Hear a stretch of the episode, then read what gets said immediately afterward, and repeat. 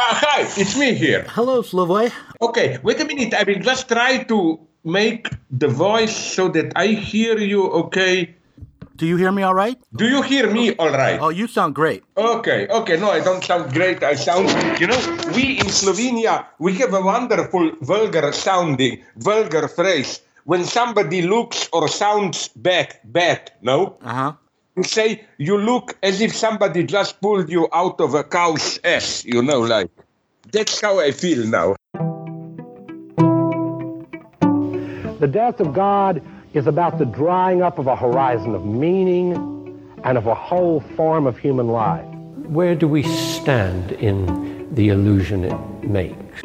What kind of space are we invited into? The material relations between people become social relations between things.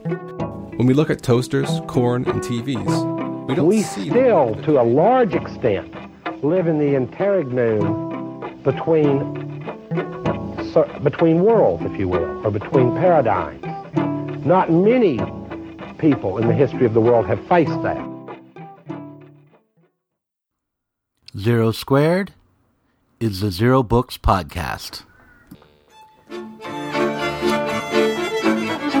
Slavoj Žižek is the guest this week, and we discuss the flack he's received for a few of his Lacanian interventions into politics recently, Marx's labor theory of value, and Zizek's most current book, Against the Double Blackmail.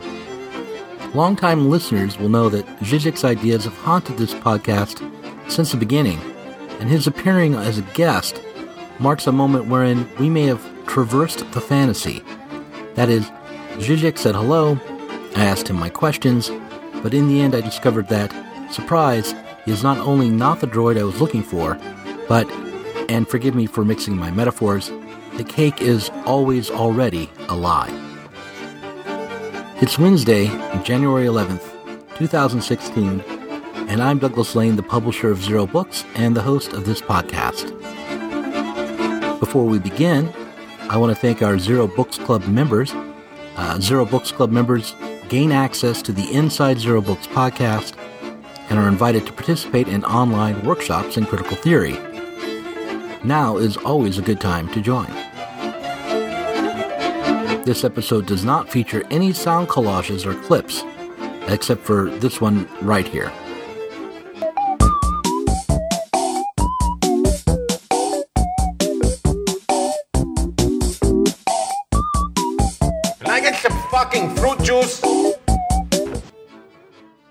The music you're listening to It's called Raggle Taggle by A Hawk and a Hacksaw. But in just a moment, you'll be listening to Slavoj Žižek and I discuss the double blackmail.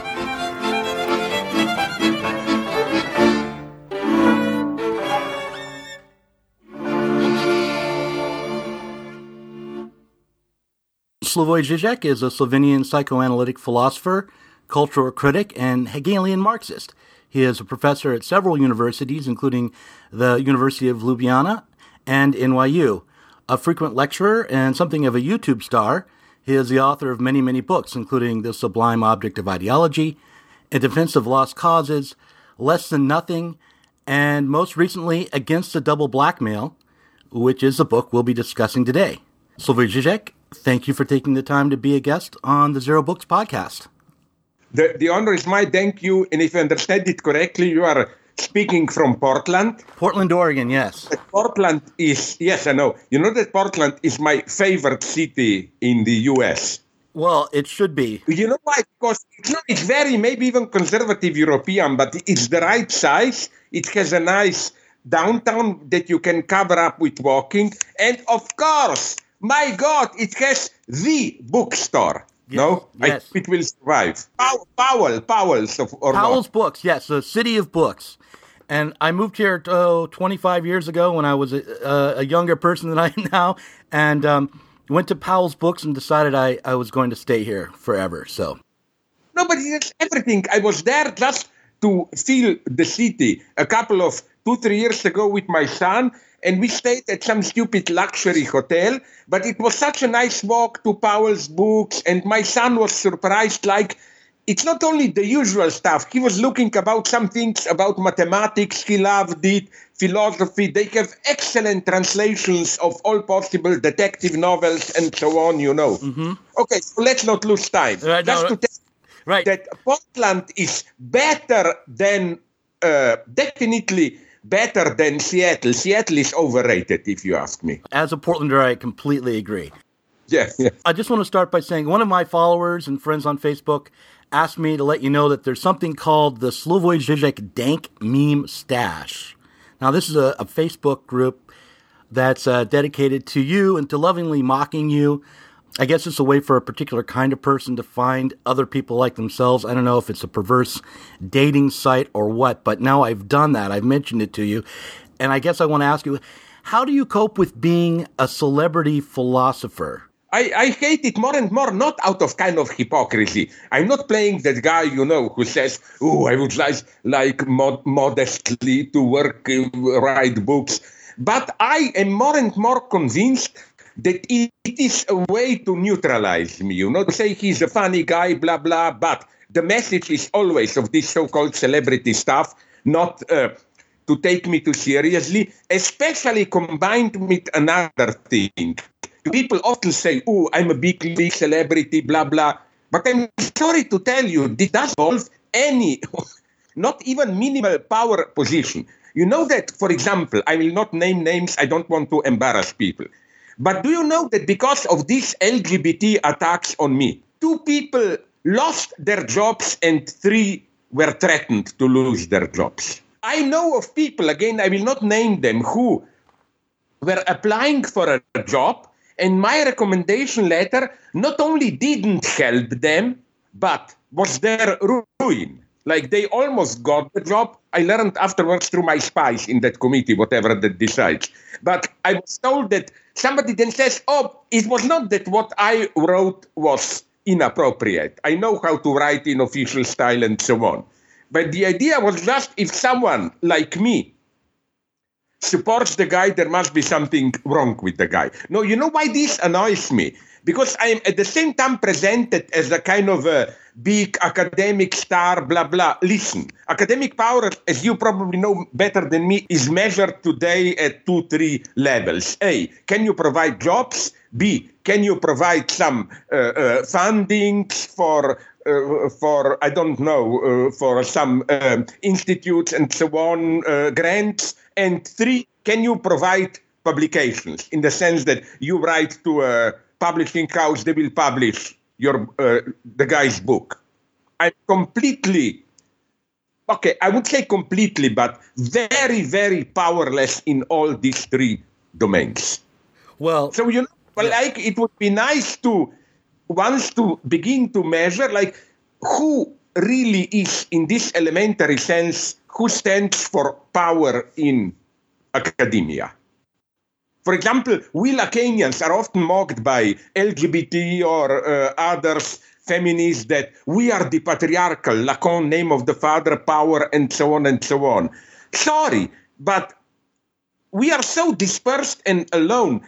I, me- I mentioned, you know, how is the guy called uh, Hilary Nelo- Neroni and Todd McGowan, a couple who lives in Burlington with Harry with sorry Bernie Sanders practically. They have there a small department of cinema and media. Why do I mention them? They are the only department in the entire United States, I think even in the world, where they, who, who are in a way Lacanian cultural studies guys, are head and his wife helps him of a department. You know, I you've been saying things that are similar to this for a, a while, but it seems to me that maybe the pressure on you lately is worse. Yeah, but I, I don't I don't blame now you we are I know slowly arriving to your first uh, question. No, I don't retreat. I'm more and more firm in it. I will not retreat. I stay totally behind what I was saying. And especially my point is how people not in the sense that they were evil or stupid, but willfully misread what I was saying. My point, my God, is a pretty elementary one. First, I always emphasized I mean, I have detailed analysis in past books, in texts that I write now. What's the danger of Trump? As and as I emphasize, Trump is not only dangerous at the level of content, you know, but even as I emphasize, at the level of forum, in the sense of he stands for this, and I think crazy as it may sound, this is more and more important today. This regression, vulgarization of the public discourse. You can say today things that it was not possible to tell them 10, 20 years ago. Not only my standard examples, where, for example, torture is a legitimate topic today, and so on, but many, many others. So, of course, Trump embodies this vulgarization. And I think there is a great irony in this, and maybe a chance for us. I don't like the term, but let's call ourselves progressives. You know why? Because till now, or not till now, let's say when I was young, it was, I remember, 68, uh, so called revolution, liberation. It was the official public speech. People, persons in power spoke this official, polite language and so on. And it was the standard leftist provocation to throw in a fuck you here, there, some vulgar word to show that we are not the stiff official guy, you know, and so on, no? But today it's the opposite. It's those in power who speak more and more in a vulgar way. And I'm totally for making a crazy move, which even it's not just a rhetorical move. Don't you think there is a grain of truth in it that today common vulgarity, obscenities are the stuff of the new populist right? It's we, the leftists, who should be who should speak with, and I use here this term without, hopefully, its uh, conservative connotation. We should be the true moral majority standing for simple decency, don't humiliate other, you know, all that stuff, and so on. Last week, I had on a, a woman named Amber A'Lee Frost, and she is part of what she calls the dirtbag left. And they're kind of um, Bernie Sanders supporters and they their whole aim is to break free from a certain constraint that political correctness or oversensitivity might put on the left and be able to talk frankly and you know they use vulgarities they they they kind of take pride no, no, no. I, I, I, am for political correctness, but for me, sorry to interrupt you, because this is a crucial theoretical point. It's central point of my next short political book.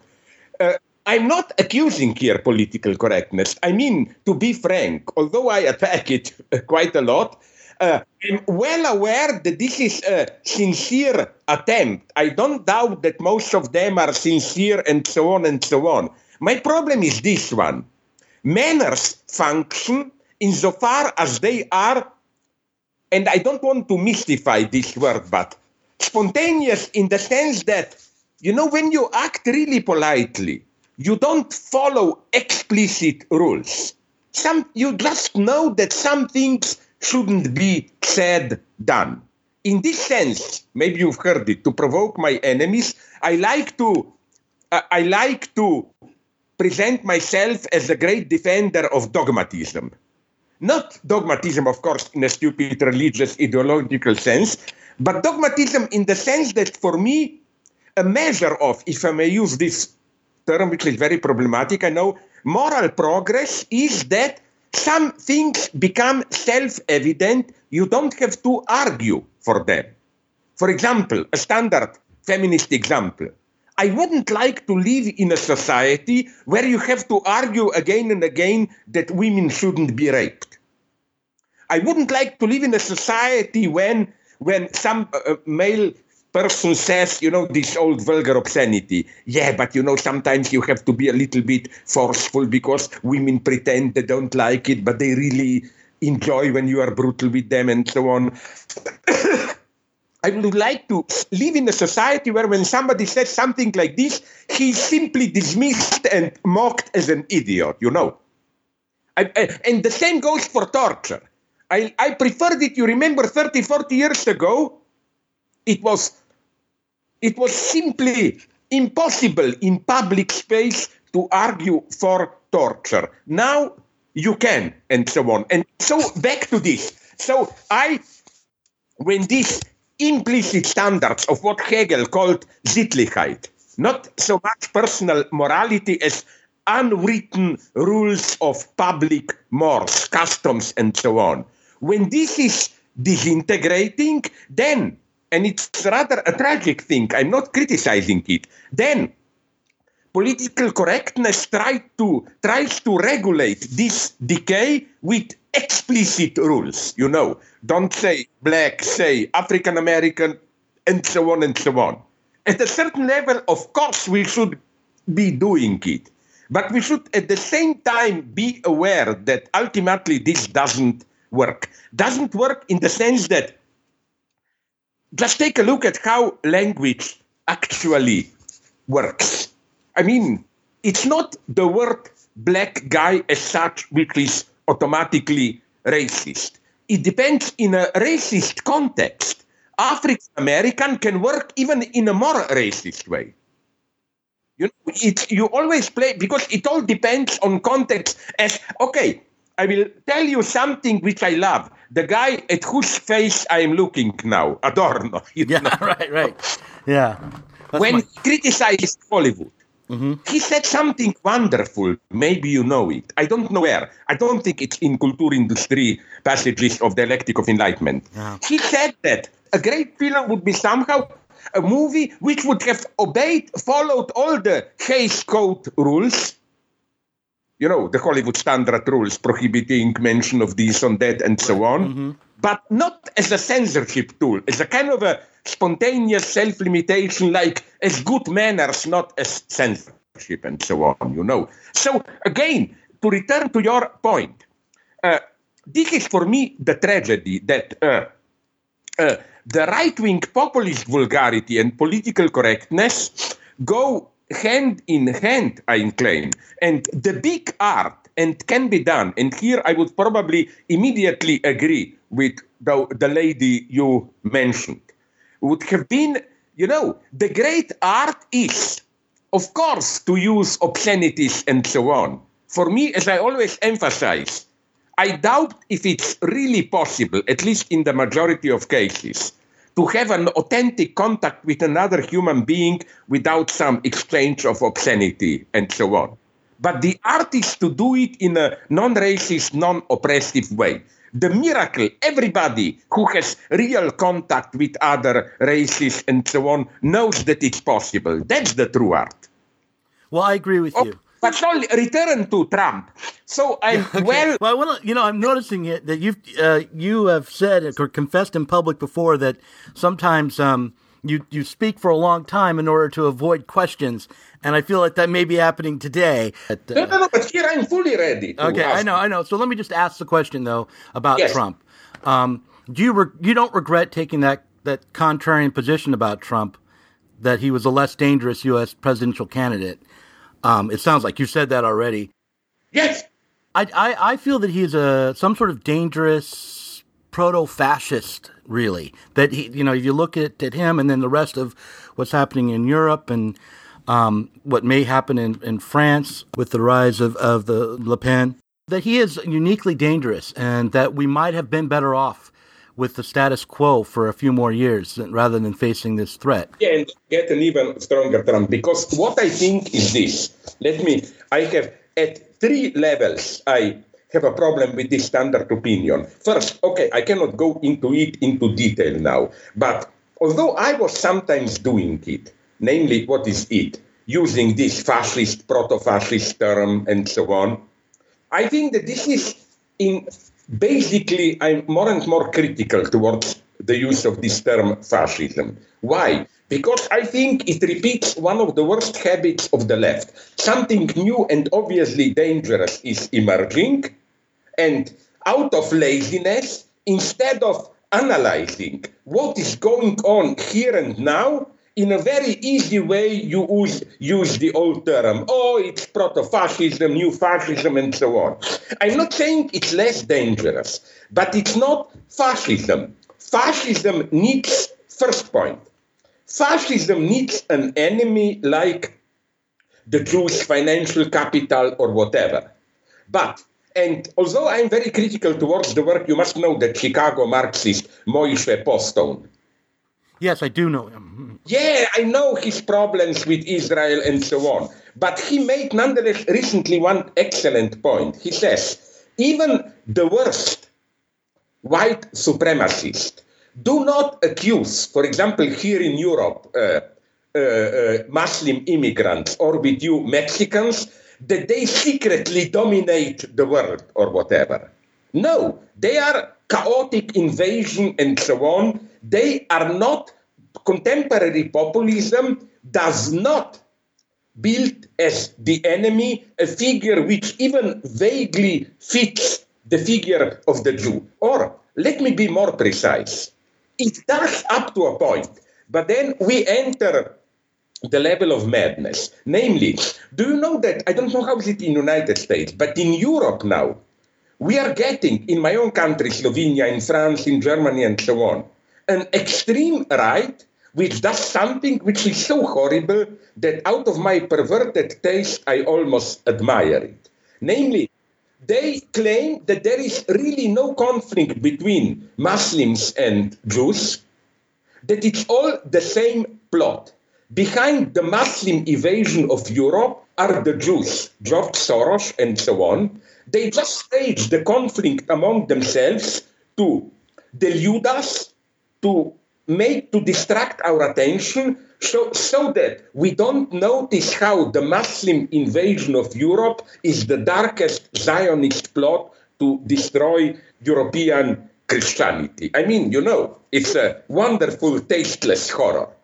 And uh, so, uh, so what I'm saying is that uh, again, the point is not to say it's uh, it's it's not as dangerous as, but it's a different. That's the first thing. The enemy is not the fascist enemy. The second thing is.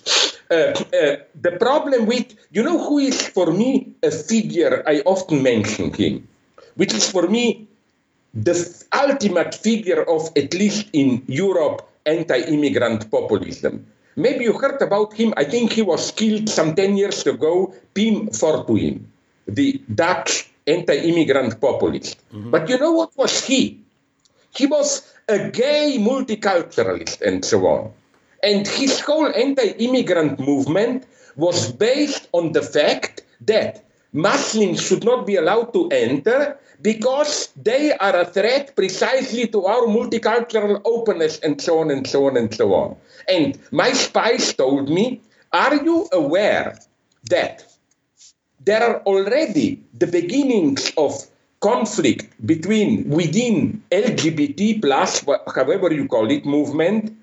Do you know, in my next book, I will quote the data, that there are already some Aryan LGBT groups which base their anti Islam orientation on the fact that it's only in our Western Christian culture that we can openly be LGBT and so on. In Muslim countries, you cannot do it and so on and so on. Now, I'm not saying, don't misunderstand me, that LGBT, I totally support in its goals LGBT and so on. What I'm, what I'm just saying is that this new populism and anti-immigrant racism is something much more dangerous. It will not be, my God, the old fascism. It will be more something that I'm tempted to call liberal fascism. Second thing, in spite of all horror at Trump, I, for example, in New York, I was two months ago at a round table, and there a guy, one of the representatives of that crazy, how is it called, Bob Avakian, Revolutionary Communist yeah, yeah, Party, the Maoists. started to shout at me, claiming, but you don't see, it's not only threat of fascism. We already are in a fascist state in the United States.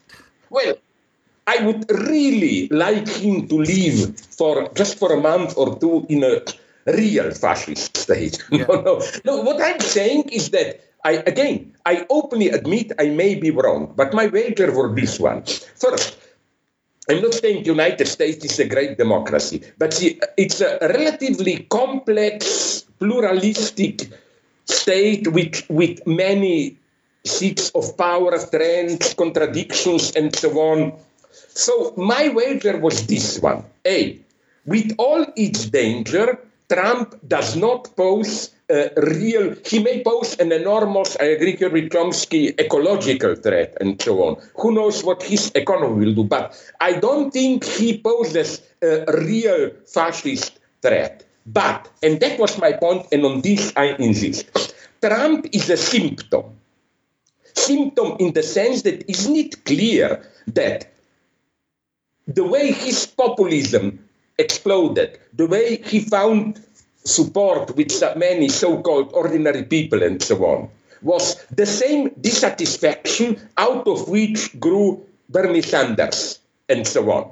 So for me, the crucial thing is that Donald Trump is a symptom of the fake democratic liberal left of Hillary Clinton and so on. So that's my my entire point. If we if something doesn't happen with the Democratic Party, if Democratic Party doesn't move a little bit more in the direction, for example, of Bernie Sanders, then we will not get rid of Trump. Maybe not Trump, but another one. And you mentioned Europe. I will give you same examples here. For example, do you know a little bit the situation in Poland when also a right-wing nationalist party, uh, uh, justice and I don't know what law, uh, that Kaczynski brother is in power? It's so interesting. You know what they did? They're right wing populists in power. In the last year of their power, they enacted the strongest social transfers in the history of Poland. No leftist even dares to do it. They lowered the retirement rate. They uh, made high, how do you call this, maternity contribution. When a woman has a child, it gets some money, two childs, more money. Mm-hmm. They lowered retirement rate. They made better conditions for healthcare and so on and so on. And that's what uh, Marine Le Pen promises. That's the horror. That while on the one hand, when the liberal moderate left, when they take power, of course they do all this politically correct stuff, gay rights, abortion, blah, blah.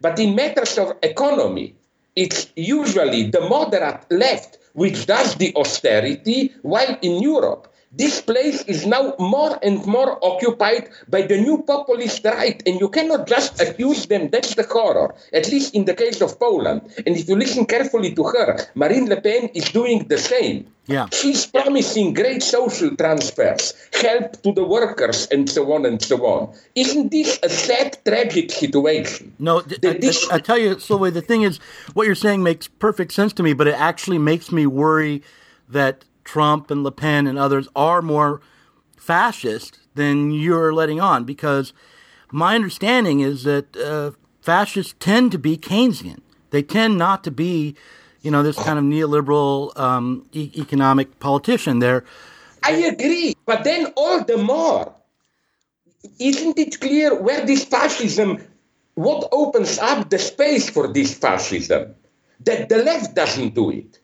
That the left obsessed with political correct stuff doesn't do that, and it can do. Isn't Bernie Sanders the living proof that it, that's for me the miracle of Bernie Sanders. He did what nobody thought it's possible to do.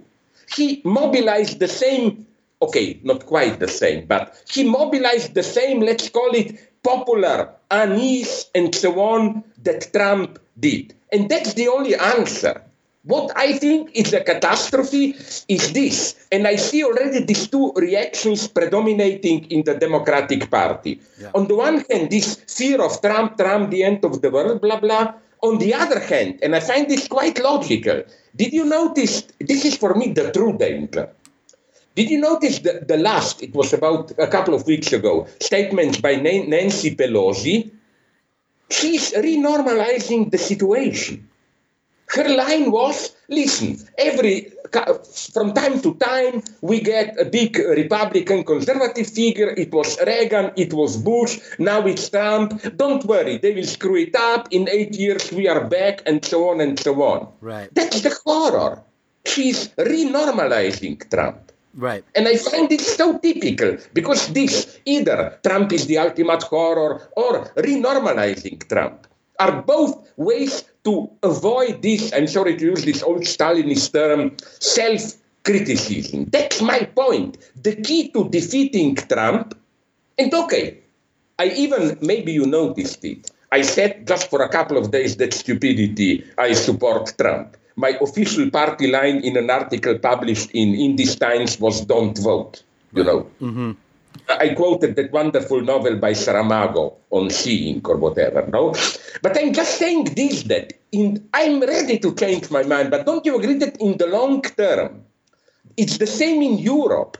The way to beat Trump, Le Pen, and so on is to do a little bit of self criticism to change our politics to address. Uh, uh, worries of ordinary working class people, and so on and so on and so on. Well, well, That's the key. Here's the thing that uh, that I worry about. Uh, I I um I'm sort of a, a wannabe Marxist, which means that I'm I'm like a, a true believer because I struggle to And understand also, Marx. in my heart, yes. Yeah, like I struggle to understand Marx like a Christian struggles to live like Christ.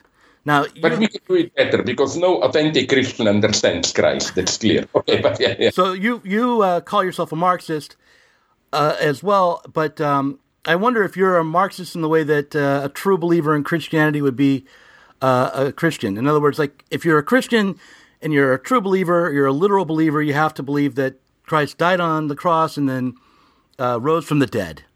And for, Yes. for a Marxist, you have to believe in the labor theory of value that that's true. So I want to ask you: Do you hold with Marx's labor theory of value, or try to, like a good It's Christian? all the problem, and there is a great debate. Moishe Postone did some contributions in the US, some new German Marxist economists did it. You know who even avoided this question? My good friend David Harvey. I had a debate with him in, where was it? I think in, uh, in at, at Birkbeck College, yes. And I asked him, okay, labor theory of value, yes or no? And he squeezed out, you know. Right. I think it can be saved, but uh, we have to totally desubstantialize it. Harvey knows this, German New Marxist knows it, you know. It's, uh, it has to be desubstantialized in the sense that it's not literally that uh, my work individually gives something to a commodity that I'm producing. Labor theory of value uh, relates simply to the uni- uh, uh, commodities have value only as commodities within the exchange and so on. And Marx is very clear here, although he is not properly read. Second thing to do, where we have to elaborate further labor theory of value, is I think that Marx was too fast in linking it to a certain temporality. You know, you must know if you are Marxist this notion of how complex labor can be reduced to simple labor, which Right. can be measured by temporality. That I find a little bit uh, problematic. We have to change this. And uh, the third point, we have to radically rethink the notion of proletariat, working class, and so on. Yeah. Today, there are so many new phenomena unemployed people, people who live outside, refugees, and so on, precarious workers, and so on. Isn't it the supreme irony that today, to be a proletarian in the old Marxist sense, you are permanently employed in a big factory. Okay, you get your benefits, retirement, but you are alienated. You work nine hours per day. Isn't this almost a privilege today? It's more and more the happy few who can get this.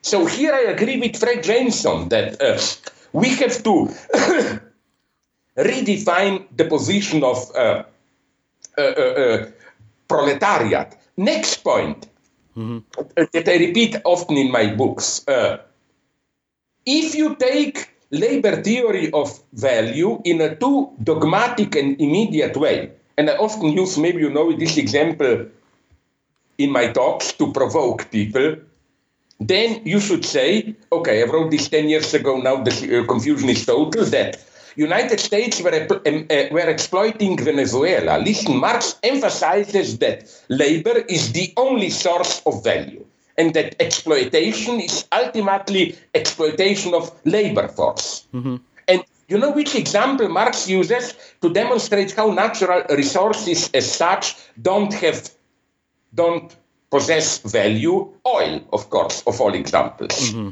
So again, in order to claim that what if I am a vulgar Marxist and claim that Chavez was basically exploiting American or other workers and simply bribing his own working class with profits from selling oil, profits which are pure result of exploitation and so on and so on. Although, of, of course, I don't agree with it, but it's a complication. It is an authentic complication, and I try to answer this complication with these limits of market logic that we witness today. For example, well, hold on. let me let me I, just jump in real quick, Slavoj, because I'm sorry. Yeah, that's okay. Yes. Um, so the reason I brought up the labor theory of value is because if you hold with that and you're a vulgar Marxist like I tend to be, then you're going to think that Keynesian spending isn't going to produce a situation of stability that it will lead to perhaps could even lead to crisis in this moment where we where we have a decline in profitability. So like I believe in that the in the tendency of the rate of profit to fall. I believe in the labor theory of value. You know, I'm a good Christian boy, and so uh, so I worry that um, uh, the populist answers on the left, uh, while being much better than the populist answers on the right when it comes to uh, issues yeah. around racism and immigration and yeah, that, but but are are actually too similar to the to the populist right, and will lead to a crisis that we're not going to be able to uh, handle. And I mean, a good example is what happened to Syriza. The the you know their Keynesian approach to the economic crisis just blew up in their face. They were not able to even implement it. No, sorry. With Syriza, I think the situation is even much more tragic. You know, everyone was waiting for their plan B. Like, what will they do if European Union will not will not make a pact with them? And we all eagerly awaited. Do they have any? Did Varoufakis invent any intelligent measure or whatever? You know, obviously they didn't have it. So for me, Syriza, it's the supreme, their big capitulation. You know, you win the referendum. Next day, you surrender, you make the compromise. But again, I'm not accusing them for betrayal and so on. When you say Keynesianism, but they even didn't get a chance to practice Keynesianism. Right, no. In this, I don't believe in Keynesianism. Here, Varoufakis convinced me that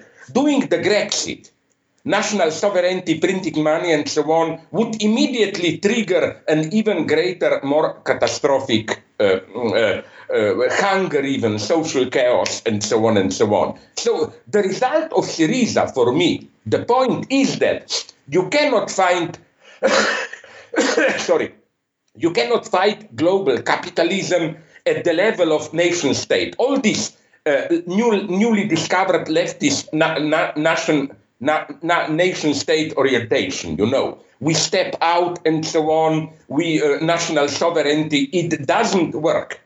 I think the only answer is my hope. Maybe I'm too utopian here. Let's say that somehow, as a reaction to Trump, there will be stronger in the Democratic Party, a little bit of a move to the left, uh, Sanders and so on. Let's say that maybe a new European left will emerge. And uh, I think that when we all protest towards this, TTIP, TISA, all these international trade agreements, our answer should be new, different agreements. If the left gains enough strength in the developed Western countries, it can, but it must be a larger international scope. It can enforce some measures, financial control and so on, which maybe can lead somewhere. But back to your basic point. Uh, yes, but beneath all this, I, as a, I'm a Christian's I'm, uh, to refer to your metaphor, a Christian, but with even greater doubts into existence of God. That is to say, but a horrible question. But do we have a new model? What do we want? Yeah. Apart from these vague Keynesian ideas, more for health, healthcare, invest, blah blah, and I agree with you here. The left lost its vision. We know that uh, uh, that Stalinist state left doesn't work. Although even there things are more complicated. complicated because, as I always like to emphasize, did you notice that the communists in some countries where they are still in power, like China and Vietnam, they seem to be the best managers of liberal of the wildest brutal liberal capitalism, you know. So that's another topic. But what I wanted to say is that the left is lacking, I think, what what Fred Jameson calls cognitive mapping. Like, what's the vision? What do we want? Well, And I, I think it's think- important to, to figure out whether or not we and, and figure out if we hold with the labor theory of value and how or what we think of it in order to figure out what we want because No, but uh, let me add something to labor theory of value. Okay. You know where I see problems? Look at these new rich guys who, as I read them, became so rich by privatizing some part of our commons. Like, look at, for example, Microsoft. All their Windows programs and so on he, Bill Gates or the company, I don't think it's correct to say that he's exploiting his workers because it's clear. I read books about Microsoft that how much they charge you for the latest Windows and so on. It has no relation with production costs. He doesn't think like this. Oh, it costed me so much, and then I add this yeah, profit it- rate. it's rent, right? I mean, that's where you're going. It's, It's rent. rent, yes. But that's that And that fits within the labor theory of value. Marx wrote about. already- it. Go ahead. Sorry? Say But that fits within that- the that fits within Marx's you know critique of political economy. He has a, a you know as you know he he covers rent as a as a form of capital, and it relates to his labor theory of value. It's not a it's not a refutation of it. It fits within his his. Yeah, but nonetheless, for Marx, rent was the first stage. Now, I don't think we have a good Marxist theory of this. Some Italians tried it. I'm not totally convinced by them of this new new return of the rent. Mm-hmm. And I think that if we still refer here to the labor theory of value, we must do it in a much more general sense. It's not that I, as a worker, am exploited by Bill Gates. It's more that I, as a worker, participate in certain commons, like the commons of cyberspace, the commons or whatever.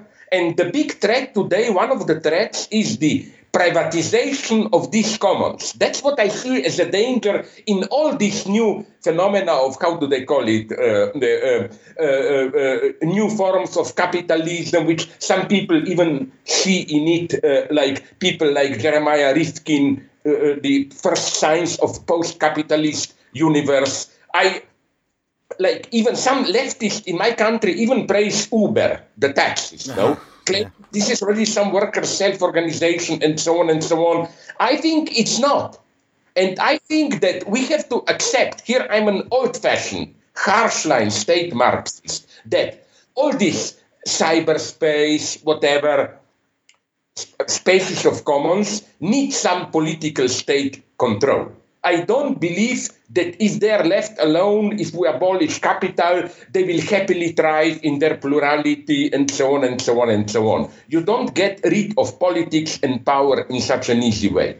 That would be my lesson for Marxism today. We need to rethink state power. We don't need more local self determination, you know, all that happy dream of local communities where people decide their way. No, what we need today, just think about financial capital, think about ecological threats, and so on.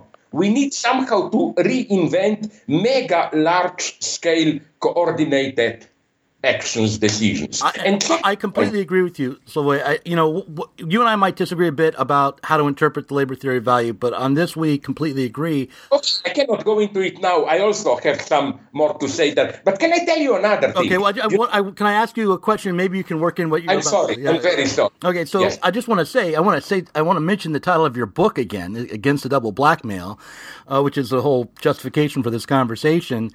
Um, and I, I want to say that you know one of your one of the strengths of that book is that it it tries to open up a space for serious conversation in a in a time when it seems very difficult to take responsibility politically and to to allow ourselves to to think things through to the end. And I guess my question is: do- Have you found that things are getting they, they that the reaction to your work is. Uh, Uh, it just seems to me, I don't know, from the outside, it seems like you're having a rough time, and that people are less and less w- willing to hear what you say.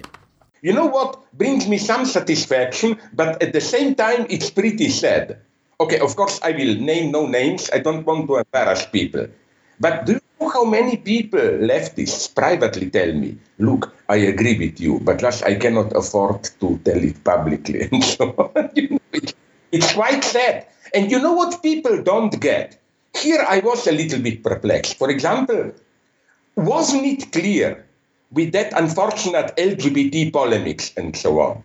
The time at all the level of practical measures totally for them. I know LGBT people. I deeply sympathize with the horror of their predicament. I just claim that the way, and I even say that they are not perverted marginals. When Lacan says there is no sexual relationship and so on, they are the privileged side which embodies this truth and so on and so on. I just claim that the way this topic is inscribed into our identity politics is politically wrong, theoretically wrong, and so on and so on. So not only am I not in any, I'm not playing this game, we heterosexuals are the true thing and we should tolerate minorities. No, I theoretically ground in what sense in LGBT doubts something comes up which is the oppressed truth, if you want it, of so-called standard heterosexual normal uh, uh, practices and so on and so on. Just, for example, to give you one uh, aspect of this ideology. Often, and I know that Judith Butler is aware of this problem, this theory that gender identity is not biologically determined, you know, is often read in a fake, playful way. Oh, this means we can float around. Today I'm gay, tomorrow I'm heterosexual, blah, blah. No, uh, I mean, uh, sexual, the way you experience your sexual identity is something extremely harsh, traumatic. You don't have a free choice in this simple sense. I will just play with my identity and so on.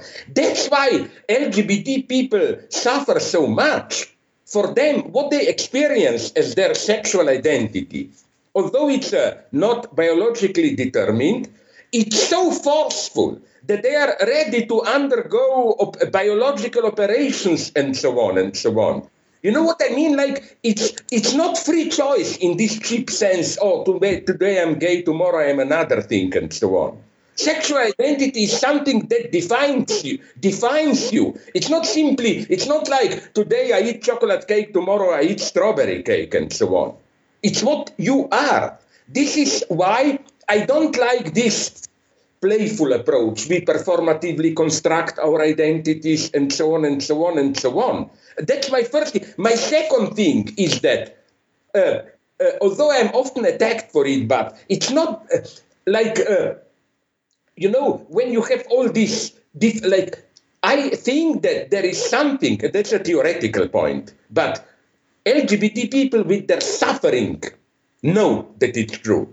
You know, the problem with sexual identity is not simply if you have these two big identities, plus heterosexual, masculine, feminine, then my true identity is oppressed. So if we replace it with a long enough list, gay, butch, whatever, each person will find his, her, their place there, and so on. No, the conflict is much more radical. I don't want to make it easy. And I was a little bit shocked at why people exploded so forcefully why do you against. think why do you think they did that i mean it, my theory is that people um, are reluctant to have any of their progressive ideas criticized because they're not confident about them and that, that rather I also think that that's the only explanation that they themselves must they themselves must know that to put it in very simple terms that it's not as easy as that.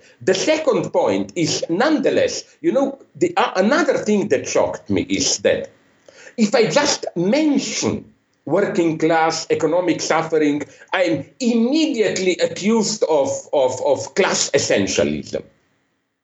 But, you know, I think when identity politicians propose this triad, race, sex, class, it sounds nice, but definitely, empirically, there is very little study of class. If there is a study of class, it's somehow drowned in, in, in not so much in sex as in race, like black exploited and so on and so on and so on.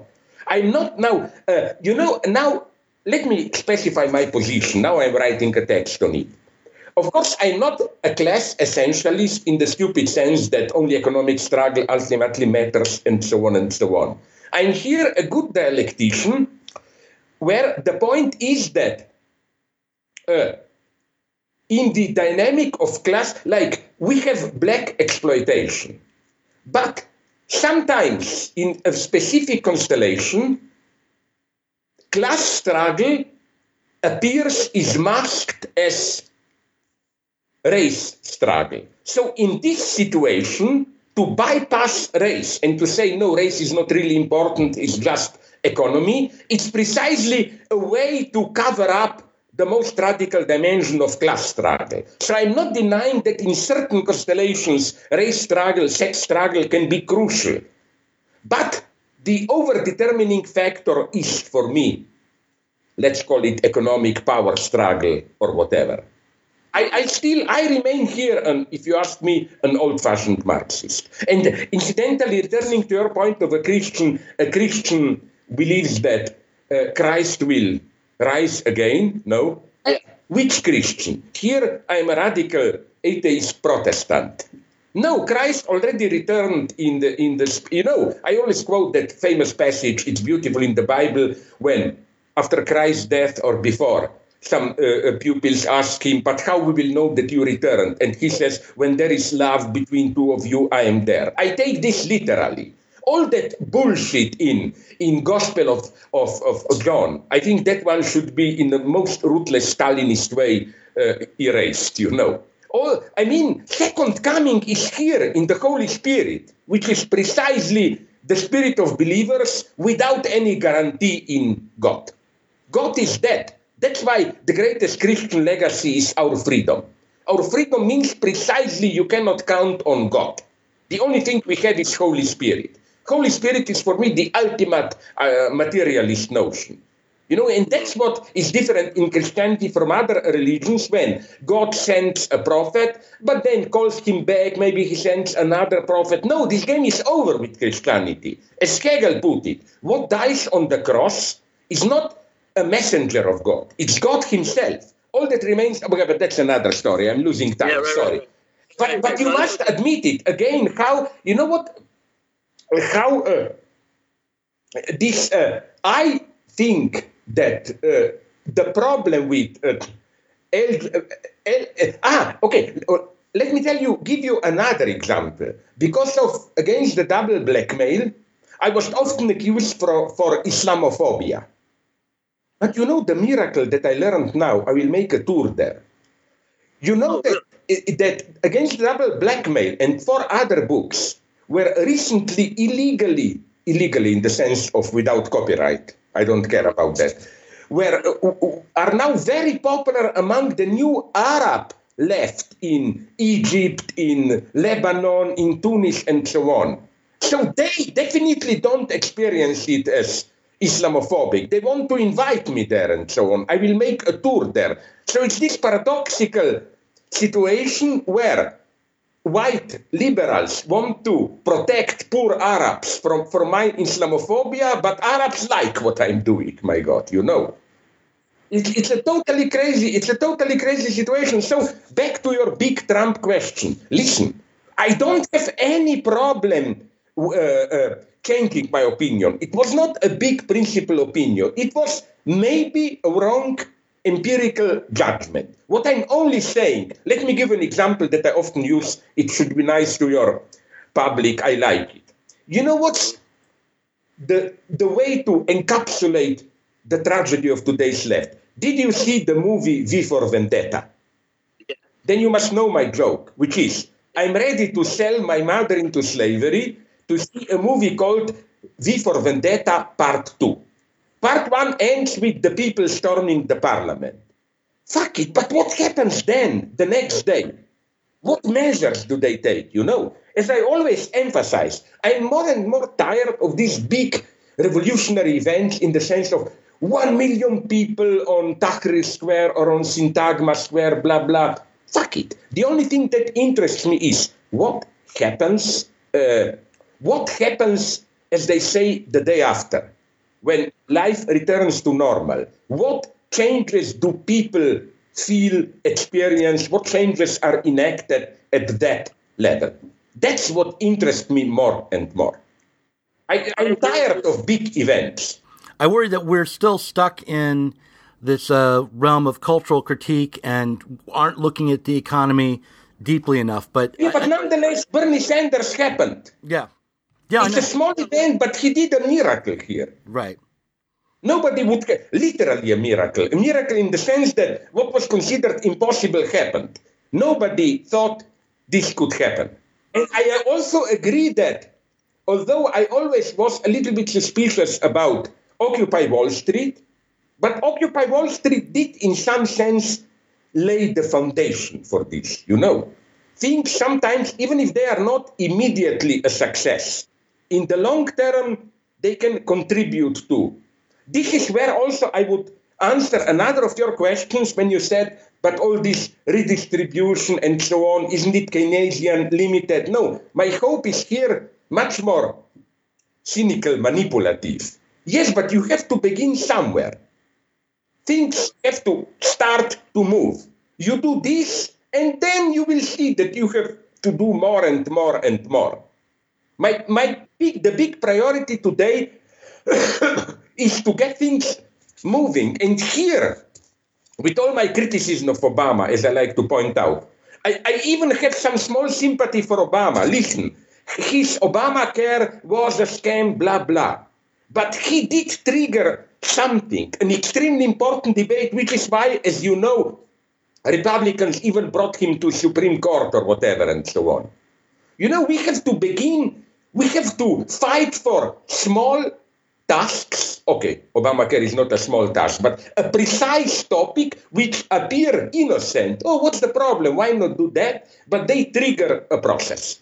And I'm not saying that now you can tell me, but what will be the result? Ah, here is my pessimism, because people often tell me, if all that you are saying is true, we are in deep shit and so on, why not simply become, I invented now this term, I love it, a left Fukuyamaist, you know, like we basically endorse Fukuyama vision, liberal capitalism with some health care, social welfare, is the only thing we have, and we just try to make it better. Well, my problem is, and I repeat this point again and again in my books, that if you look at the overall picture today with all the problems ecology, biogenetics, financial capital, intellectual property, refugees it will not work in the long term. I think it will be either some kind of reinvented, more radical left, of course, not communism in the stupid sense of a new communist regime, but communism in the sense of approaching commons in a new way, or or what? I believe in Hollywood here, or the, the picture of image of near future depicted again and again in Hunger Games, in in Elysium, and so on and so on. You know, one should do a good. Although I don't simply celebrate these movies, there is something wrong about them. But one should really do something about what does this mean this almost obsession now with this uh, dystopian near future. Because although it's in a way right, I still I smell shit there. Something is at the same time false in it, you know.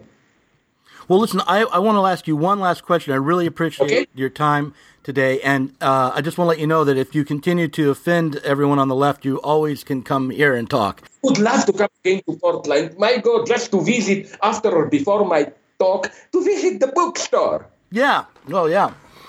So just your book's title. It's called Against the Double Blackmail. Yeah. What is the double blackmail?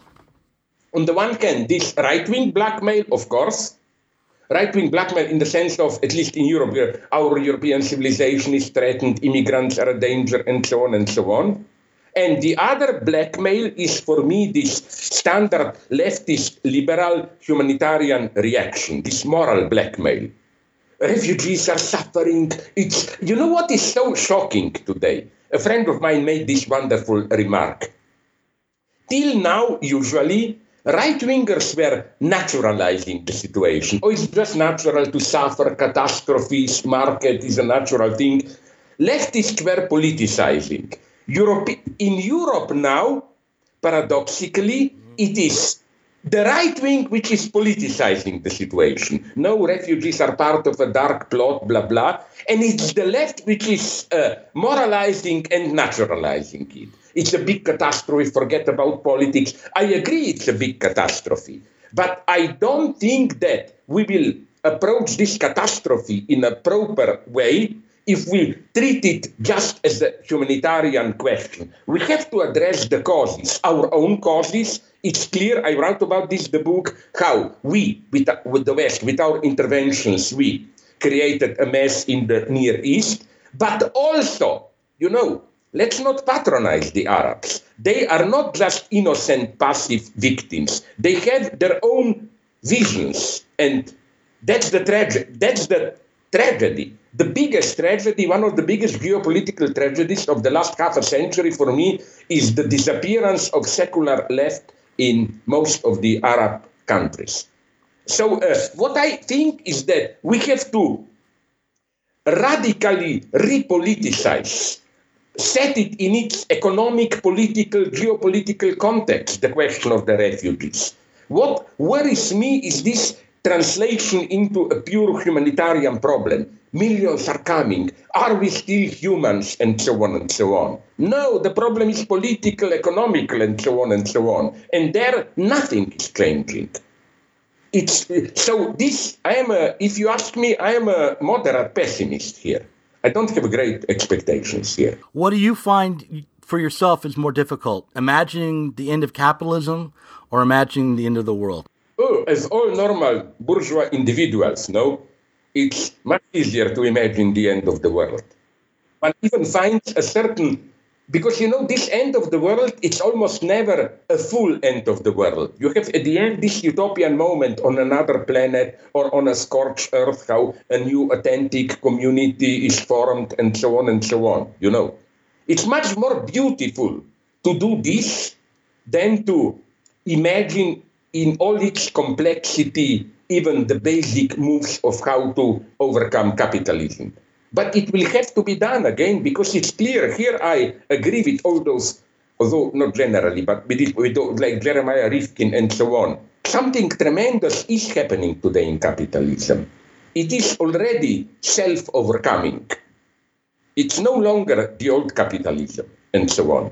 So, uh, again, uh, unfortunately, I'm almost saying unfortunately because great problems are ahead. You know, the greatest utopia for me is not to imagine the end of capitalism. The greatest utopia is to think that just with a little bit of austerity, control, don't exaggerate, we will somehow survive it. Life will go on the way it does. No, it will not.